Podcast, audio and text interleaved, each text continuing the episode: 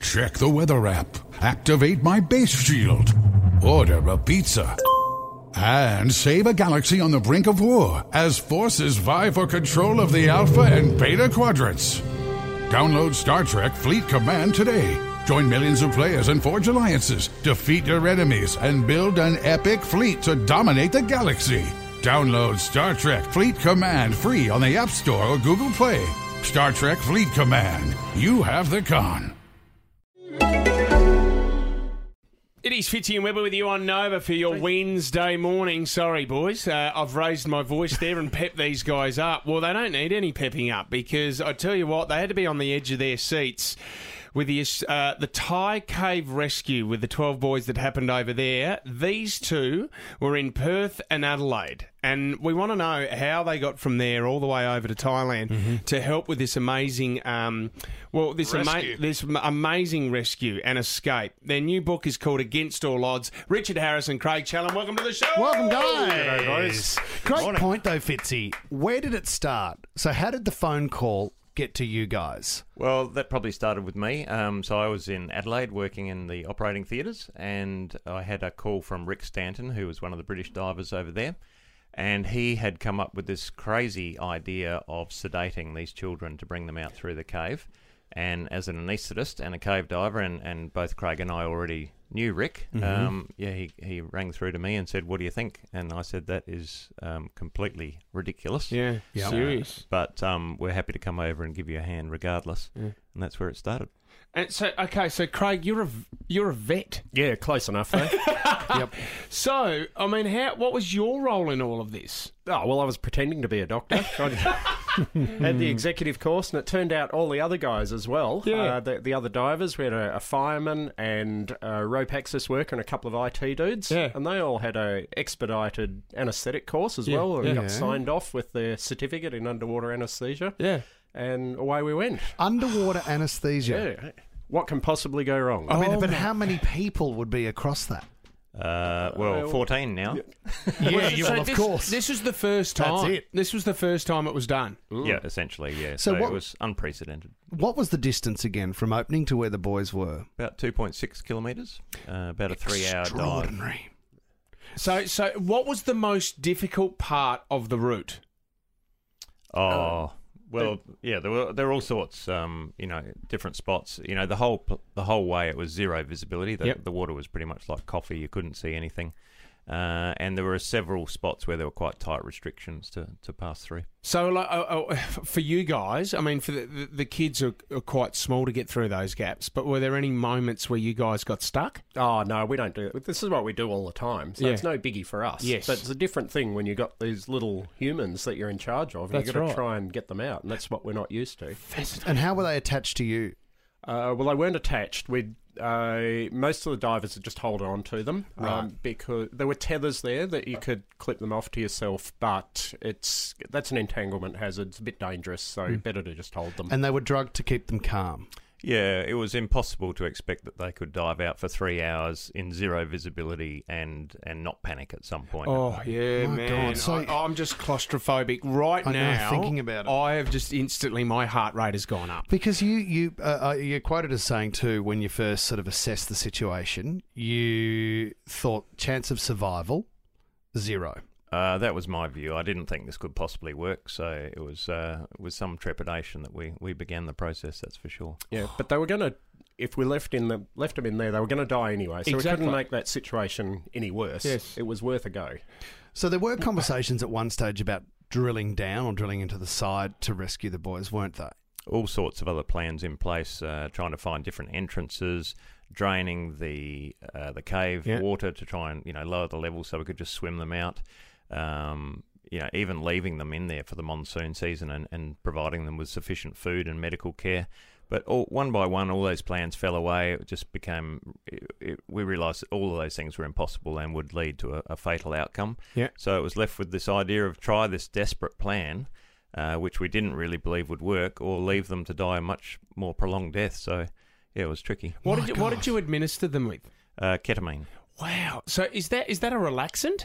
It's a general anaesthetic drug in Right. appropriate doses. Okay. and- It- don't they use it on horses? yeah, so it's a Yeah. veterinary Yeah. anaesthetic as well as a human one, and it's used extensively in both those areas. Does that bring the heart rate right down?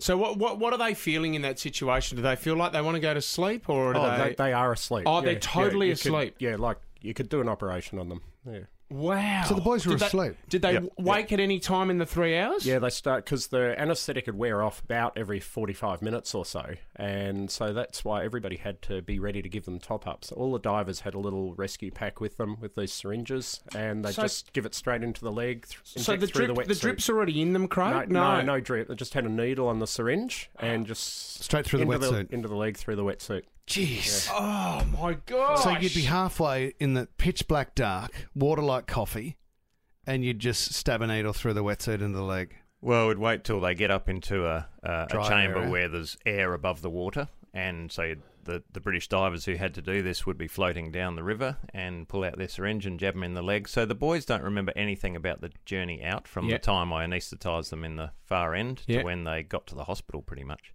So the yeah, So you do the first boy, you rescue the first boy, three hours, and then you go right. We got another what eleven in there. Well, no, we had to be a bit more efficient than that because uh, I stayed at the far end and would send out send out one boy every hour or so, and then these British divers would take them all the way through the cave, and Craig was just one step down the line to do the first assessment when they came out of the first dive. Yeah.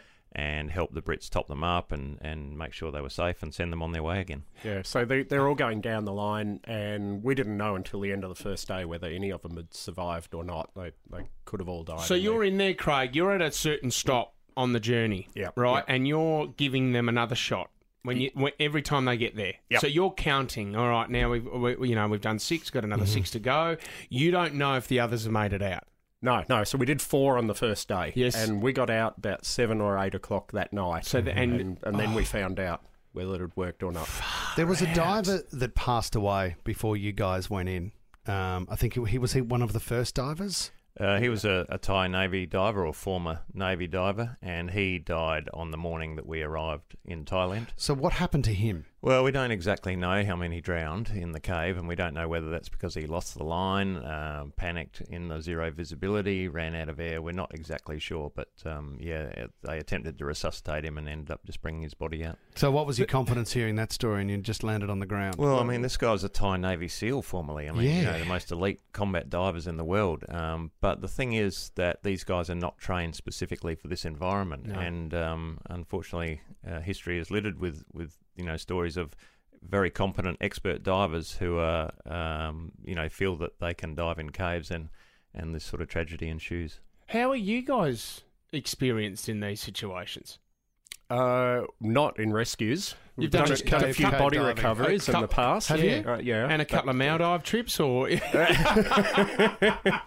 No, we've, we've been around the, the traps with cave Right. diving for a while, so I've been doing it for over 20 years, so Harry's probably closer to 30 years. yeah. Oh wow, so boys! you- What's the, what's the deepest you've gone in a cave dive? Uh, Two hundred and thirty meters. Now, when you come back up, you, you can't come back up for quite a while. You got to spend hours down there That- before that you can hit the takes surface. a long time. A yeah. Mm-hmm. long time, because then you, you you could die from that, can't you? When you get to the surface, Yeah, so you got to do what we call decompression Yep. stops on the way up. So from these deep dives that uh, Craig and I do in the in a cave in New Zealand, takes about 13 hours to get back to the surface. so body retrieval. So they're people that have got caught, and you know where they might be. Uh, yeah, well, you got to do a search for them. Yep. Usually, uh, generally they'll be on their own. Um, I mean, they're not vastly experienced in this, No. but just start at the beginning and work your way through it. The thing with the recoveries is there's no urgency to it, so that you don't need to risk anybody else. Sure. And you just take it step by step. Whereas with a rescue, it is really urgent. And while we're in Thailand, you know, there's this constant pressure that these monsoon rains were coming, the cave was going to course. flood properly, and when that happened. We just packed up the tools and went home. There was no nothing to do after that. Tell us about what a, a moment um, outside of the cave where you'd rescued one or a couple of the boys and their families were there. Is there a clear memory in your mind of the? Well, it might seem relief. strange, but you know, we never met the families of these boys while we were in Thailand. The British divers who were there before us had had some dealings with them, uh, and um for either intentionally or otherwise, we w- we never got to to meet the, the Sure, the sure. kid, uh, the parents of these kids, which I think actually was a good thing because what on earth were we going to tell these parents? You know, we've got this plan, but we've got zero confidence that it will work. Yeah. Um, do you want us to have a go, or you know, how could they possibly make Yeah, an it's an informed operation, decision? isn't yeah. Um, but the, have you met the boys?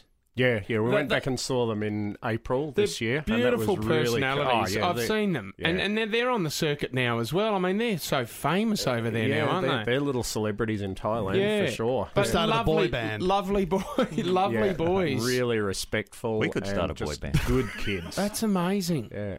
This is a fascinating story. Well, and well what done, about, Tane. So, did you boys know each other before this? Yeah, we've been diving Okay. together for a long Got you. time Okay, uh, right. since about 2005. We've done a lot of expeditions. God, Oh, I bet you never thought.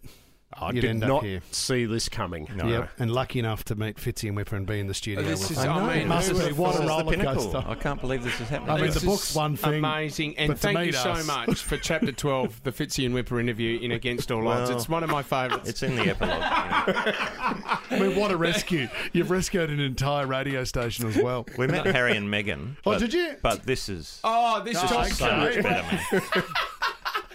No, boys, this it's a fascinating story. Uh, for more amazing. details and going through all of it, Against All Odds, the book is out now. Richard Harris, Craig Challen, thank you very much for coming in, boys. Thanks, guys. Thanks, It's great.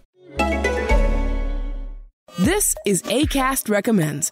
Every week we pick one of our favorite shows, and this is one we think you're gonna love.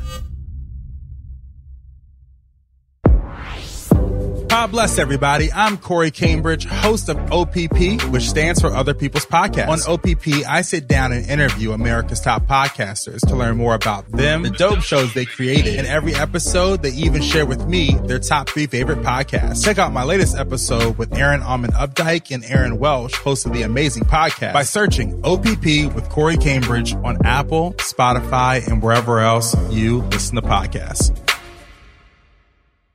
ACAST is home to the biggest podcasts from the US and around the world. Subscribe to this show and hundreds more now via ACAST or wherever you get your podcasts.